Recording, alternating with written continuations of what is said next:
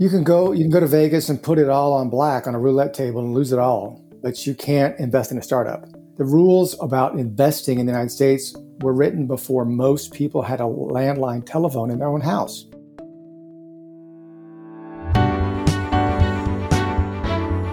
You are listening to the Sure Shot Entrepreneur, a podcast for founders with ambitious ideas. Venture capital investors and other early believers tell you relatable, insightful, and authentic stories to help you realize your vision. Welcome to the Sure Shot Entrepreneur. Today's guest is Jason Best. Jason Best is the managing partner and co founder of Vectr FinTech Partners. He's based in the San Francisco Bay Area, and he was also previously instrumental in shaping the Jobs Act, and we're going to talk about that soon. Prior to becoming a VC, Jason was an entrepreneur twice, and he had two successful healthcare startup exits. Jason, welcome to the Sure Shot Entrepreneur. Thank you, Gopi. It's a pleasure to be here. Tell me about yourself, starting with how did you come to the Silicon Valley? I came after grad school. I was doing a consulting job on the East Coast. I was miserable. I had a bunch of friends who were working in tech in the Bay Area, from uh, friends from grad school. And one day they had an intervention with me and said, "You need to quit your job and move out here. It's the gold rush, and you'll get a job and it'll work out." I did. I packed up my car and drove across country and never looked back and was able to take my healthcare experience, which I had been doing prior to moving out to the Bay Area, and apply it to healthcare tech companies. That's the kind of operator and business person experience that I brought to bear in uh, the dot com area and beyond. When was that, and how was your experience in the first few years in the Silicon Valley? I arrived April 1st, 1998. I was here for the boom, I was here for the crash. I have all the scars on my back to show for it and learned a lot about the boom and the bust cycle. It's been certainly very instructive in the next companies I was a part of, and then also in my uh, career as an investor. Well, this is very interesting. Uh, since that time, a lot of things have changed in the Silicon Valley. How has uh, your journey evolved? What were some of the highlights? I got really lucky, joined a, a small company that was acquired by, shortly after I joined, by Jim Clark's company, the founder of Netscape, uh, called Healtheon. And then that merged with WebMD and was then when we went public during the dot com era. The other kind of operator experience that I we had a, a, good outcome with was a company called Kinzer Software. I joined that. A friend of mine was the founder, and he asked me to come in and help grow the business and scale it. We were able to bootstrap it up to 20 million in ARR before we sold it to a majority stake to a private equity firm. I got a chance to really help on all the growth kind of functions around marketing and tech implementation, UX, UI design, BD, and partnerships. And then after that, that's when I really started working on the Jobs Act. I started out, frankly, as a just a conversation at, at a friend's wedding, and turned into a 460 day adventure in legalizing equity and debt crowdfunding in the United States. Tell me about that. Like, how was the world at that time before you started thinking about the Jobs Act as a legislation? What was the situation at that time for equity crowdfunding? What was prevalent? What were the problems? Equity crowdfunding was illegal in the United States because of laws written in the 1930s. Those laws were put there to protect retail investors from what was happening in the 1930s, which is people going literally door to door, selling fake stock certificates to unsuspecting people with no understanding of the stock market. In the Great Depression, they put these laws in place that basically said, unless you were really rich, which in the in the 1930s was you had a one million dollar net worth, that'd be probably like a billionaire today, you were unable to buy and sell private securities. So that law was the law of gravity at the SEC in the United States and never, never changed. It was the impossible thing to change because in January 2011, when we started working on this kind of concept called regulation crowdfunding, which we had created this frame policy framework for, all of the attorneys we spoke with laughed and said, there's no way that's ever going to change at the SEC because it never has changed. And then we went to the SEC and we said, here's this great idea for helping to create jobs, innovation, and entrepreneurship in the United States that does not cost any extra taxpayer money. And they also said, well, we're not going to make that kind of a change. Only way we're going to do that is if there's a, an act of Congress. That's where they sent us. And that's what we did. Yeah, the definition of accredited investor and the numbers that qualify, all of those things haven't really evolved uh, perhaps since 1930s. While the market has evolved and people have become a lot more knowledgeable and there's more access to information, people are more aware of how to make investments. But yet, in the other side, you can still buy lottery tickets and lose money. There are no regulations to prevent people from. You can go. You can go to Vegas and put it all on black on a roulette table and lose it all but but you can't invest in you couldn't invest in a startup. The rules about investing in the United States were written before most people had a landline telephone in their own house. Our argument was, look, this is in, we're living in the age of Facebook and Twitter, which back in 2011 were new things, and social media. We should be able to use those tools to market our, our companies, provide proper due diligence and disclosure information, have limits on the amount of money that retail investors can invest, so they won't lose their life savings, and people will do it prudently and over the last few years, we've definitely seen that happen. So I'm sure you faced a lot of challenges while you were approaching this initiative. What were the challenges and how did you overcome them? So my, it was myself and, and a close friend of mine from grad school, Sherwood Neiss. We worked on this journey together, and neither of us had any experience in, with lobbying in Washington D.C. But we were able to find other people along the way who were willing to invest their time and their energy in helping us to advance this conversation because they believed in the concept and they believed in, in us. On our own dime with no outside support, we did this ourselves. And we lobbied Congress. We testified in front of the House and Senate five times. We one, at one of the hearings, someone who was a director in the White House Office of Science Technology Policy was in the audience, emailed us and asked for a call. We, of course, thought when we saw the White House on the email that it was one of our friends pulling a joke but it wasn't. It was actually a real person. We had a chance to start working closely with the Obama White House on that. When it passed, finally, after 460 days of, of work, we were in the Rose Garden of the, of the White House when President Obama signed that into law. It was an incredible experience of helping the sausage get made in DC. The, the process wasn't over then because you passed the law, then it goes to the SEC, then you have to make rules. And the rulemaking took four additional years before it was fully implemented and then still spending some time on this ever since and trying to help advocate for increasing the amounts of money you can invest and receive from all investors. So it's been a few years since your work has now manifested into you know, practice in, in business. Is the impact the way you anticipated when you first started? Are startups able to raise money much more easily? Are investors able to access opportunities and invest in startups much more easily the way you expected?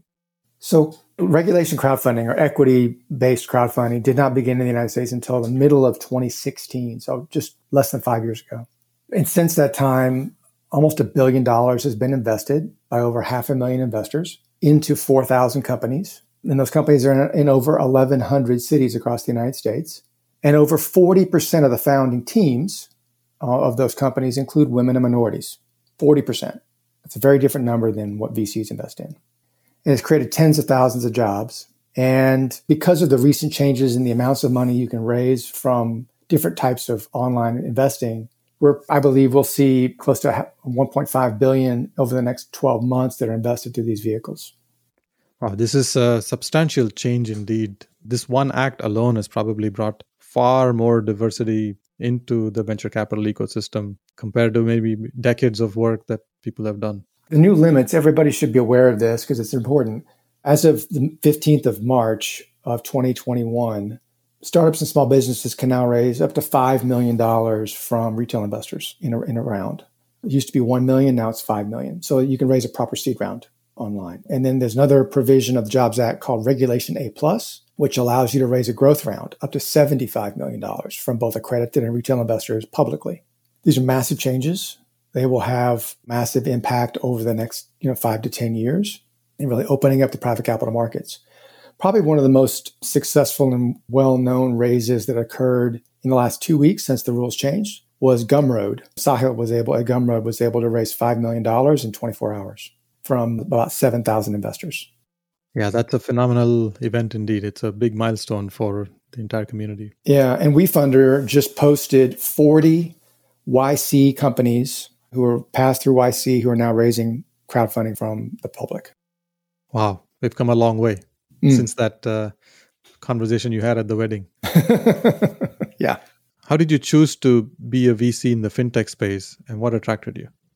So I moved from healthcare to fintech with the Jobs Act. Then we started doing a lot of, I started doing, before I got into VC, I started doing a lot of uh, advisory work with governments and regulators around the world. I've worked with, I've worked in over 40 countries around the world with regulators, with government agencies and ministries, uh, with central banks, with fintech entrepreneurs and financial institutions, really helping to think about how do you create fintech policy and regulation that achieves three things that achieves job creation, innovation, and entrepreneurship. Because for many countries, it, the financial laws are what's holding back economic development. So that just got me into this world of financial services, regulation, fintech. And then I was very lucky because one of my speaking engagements in Hong Kong met my now partners with Vectr Ventures. They were just putting together the Vectr Ventures One Fund. This is in 2014. And I was very fortunate in them asking me to join them as a venture partner, helping them to look at fintech deals for their sector agnostic strategy. That's how I got in. And then because of the performance of the our fintech uh, portfolio in that fund one, we decided it made sense to put a dedicated pool of capital and a full time effort behind the fintech strategy. And we launched that fund in October 2019. So, What kind of companies do you focus on for your investments? What stage, what sectors do you focus on? So we look at seed and series A companies and we look really in, in three areas. We actually do mo- mostly B2B and B2B2C business models. That's because that's where myself and my other co-managing partner have our experience. And in three categories infrastructure, all the backend connectivity, APIs, Rails, and rules.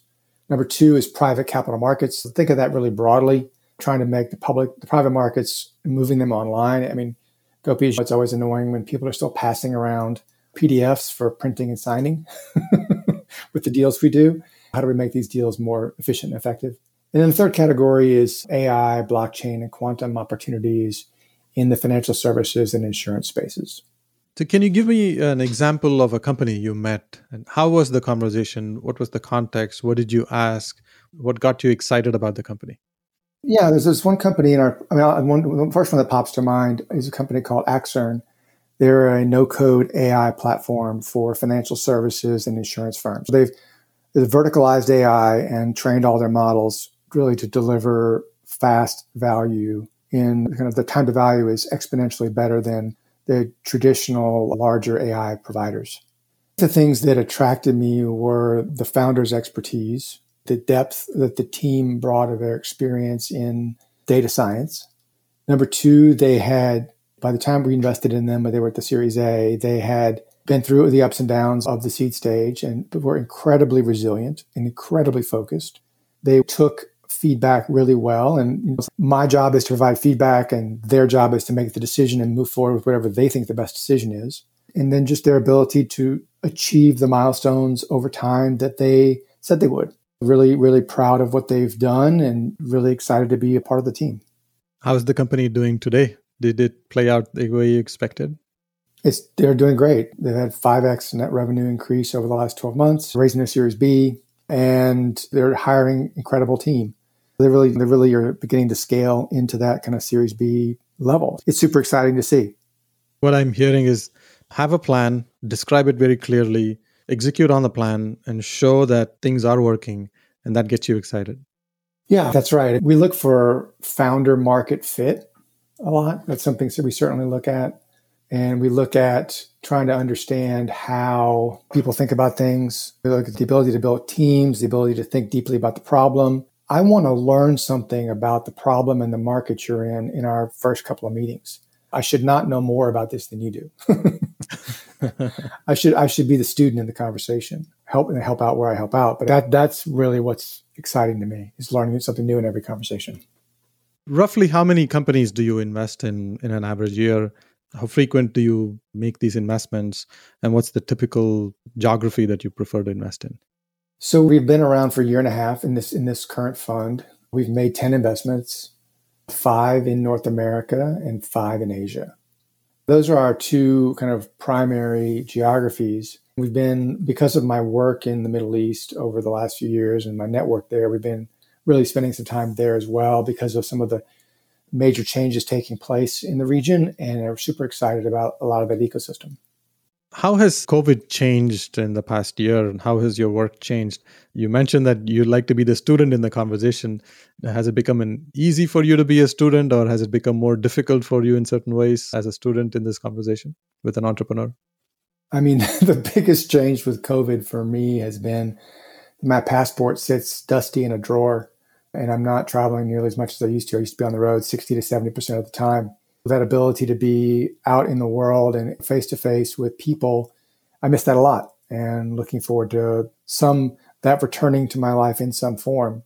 Human beings are highly adaptable when, when they need to be. We've all sort of gotten accustomed to treating Zoom as a real conversation. And there's obviously differences in that. And we all, many of us, I guess I would say, or I'll speak for myself, me, I miss the ability to have face to face. And I look forward to getting back to that. But we have not slowed down our meetings. We've continued to invest during COVID and we will continue to invest. It's our, our LPs depending on us to do that. This business is definitely a relationship focused business. It's really hard to build those relationships when you're sitting at a desk and your passport is not being used. That's a challenge indeed. I'm curious if the entrepreneurs have adapted and they have changed so that they make it easier for you. Can you give examples of entrepreneurs that have done well? Yeah, I mean, some of the stuff sounds super basic, but it bears repeating because there are a lot of people that don't do the basic things right. Number one is send me the deck or something in advance of the, the, the first meeting. Uh, it's shocking to me the number of founders who don't send me anything in advance, probably because they're thinking whatever it is they have is so super top secret, they don't want it to, to leak onto the world. And the thing that I've told entrepreneurs literally all over the world is that your idea is worth nothing. What becomes valuable is your execution of your idea. And that's what is truly unique in the world is your ability to execute on this thing that you've created. That's what creates value. That's what creates a company and, and the ability to exit. Send me something. You don't have to send me your crown jewels or the, the top secret files, but send me something so that I can orient myself for the call. Because I'm going to be a better student if I have a, a good sense of who you are, what you're doing, why you're doing it, how you're doing it, because then I can spend 20 minutes before the call reviewing your materials, preparing myself. And then instead of you presenting your slides for the 700th time, we can have a conversation. Have you made any investments without meeting the entrepreneur in person? I have. One's in the Bay Area, one's in the Pacific Northwest. Neither are publicly announced. What I'll say though is just they were both warm referrals from people that I knew uh, in the real world. And they both were just incredibly compelling founders who were just rock solid in their experience, who had taken time and energy to deeply understand the problem they're trying to solve, who knew far more about each problem than I knew, and had done a lot of work to build the business as far as they could before raising capital. They, it wasn't just, I've got a PowerPoint and now I'm going to see if I can fish for cash and see what happens. But they had done a lot of work over a period of time, put some of their own cash in as well as sweat equity, and had really logical, rational plans for how they're going to build a business. So you see that in their message. This goes beyond the PowerPoint slide deck. The effort that they put in, the risk that they've taken, people they have convinced, co-founders or you know, other vendors and others, that shows in their story that they've put the effort in. They've taken the company to a point where they could independently, and now is the time for funding. Yeah, and I mean, also, I'm sure you've experienced this too, but it's just nice when people have put together a well organized data room. Again, it sounds like super basic, but I shouldn't have to ask you for it, and you shouldn't sending me a couple of random spreadsheets what about all the incorporation documents? What about your financial statements? I mean, at the seed stage, I'm not expecting to have expertly delivered five years of financial statements, but I want to see what the next 12 months are going to look like. I want to understand how you're thinking about growing the business. And half the numbers will end up being wrong 12 months from now, but but really a lot of the exercise is about understanding how you're thinking about the business and how you're planning to execute. So a couple of other you know, examples of entrepreneurs we've invested in and where we've met at different points in the journey. And it doesn't matter where you've met, there are many different ways to meet people. Both of the two other companies I just described were warm intros from people that we that, that we knew well. And then another example was from a, a founder that we've invested in We met because he was one of the people that came up to me after a speaking engagement. We've all done these speaking engagements, and there's typically a line of people who want to talk to you after you finish, and they all say they're going to follow up, and almost none do. This gentleman did. He said, Can I come see you tomorrow at your office? I said, Sure.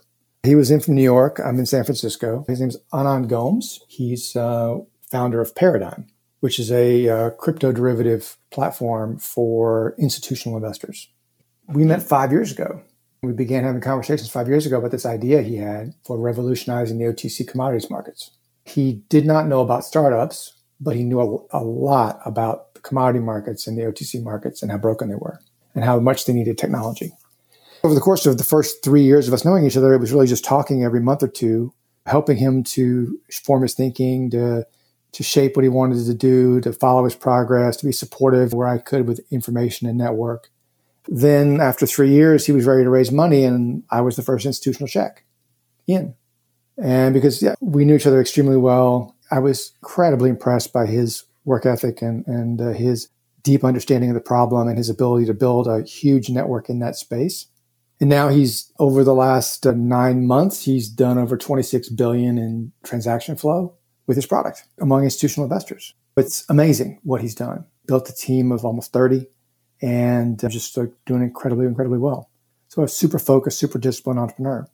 This is a great story of how an entrepreneur met you without knowing you before and met you at a public event and followed up, built a relationship, and then you got very impressed by how they were building the business and you invested in the company. It looks like the company is doing really well.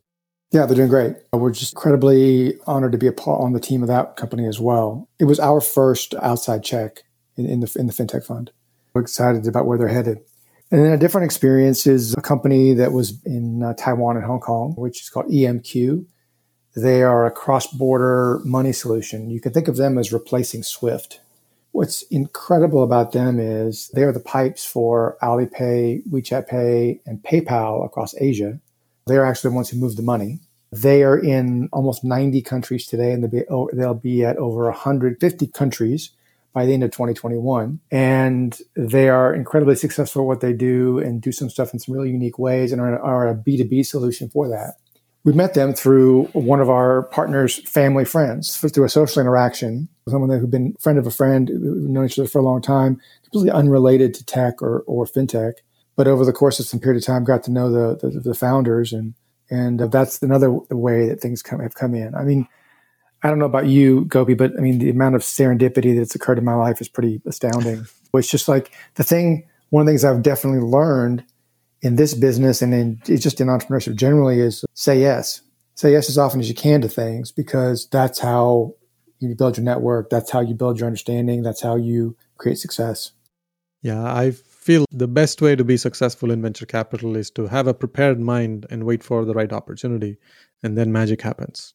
Yeah, I definitely err on the side of taking more meetings, not less, because I'd rather, as long as I'm learning something and I'm trying to add value to the conversation, is there an example of a company where things didn't pan out the way you expected? What happened?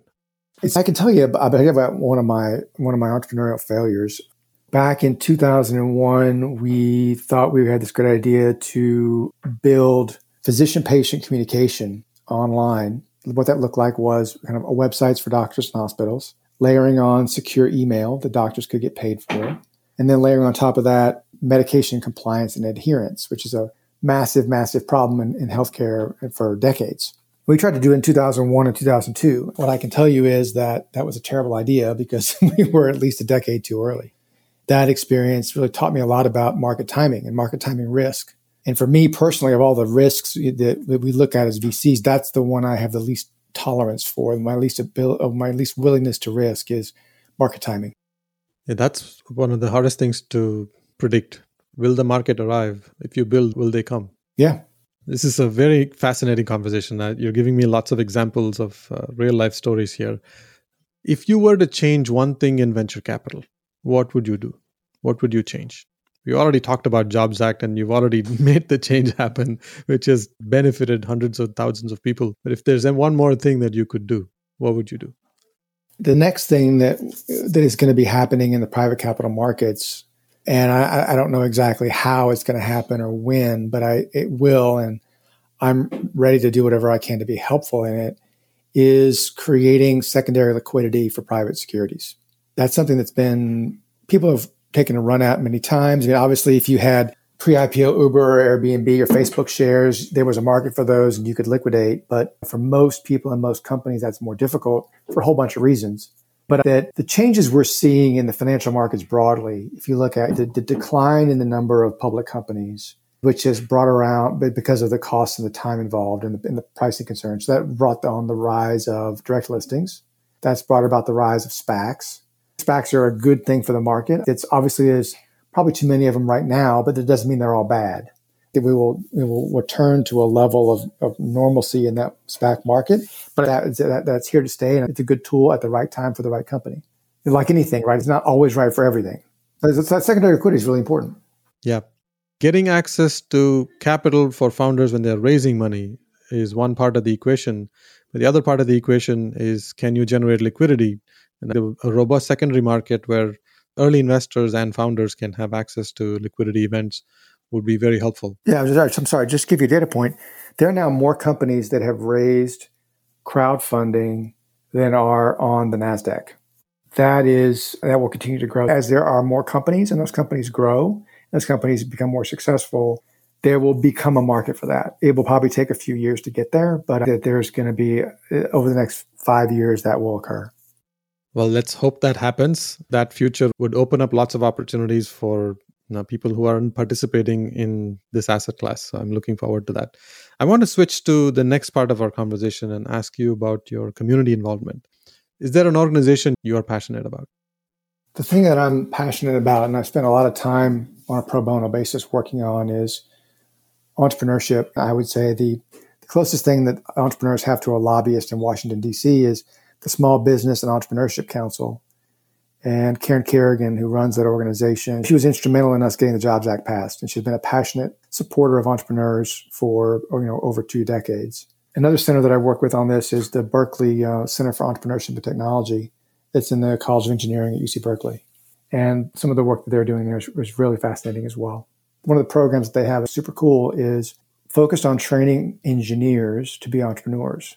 And they do it so these are people who probably never made a B in their lives, who are incredibly smart, but probably have never failed. Pushing them into failure situations and, and teaching them resilience in those moments is a really powerful and high impact exercise.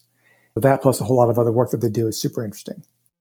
Well, this is great. Thank you so much for joining me and sharing so many of your stories, especially starting with your Jobs Act uh, initiative, how you plowed through various bureaucratic processes to make it happen. And it's now had an impact on many startups and many investors who have now access to equity crowdfunding that was previously unavailable.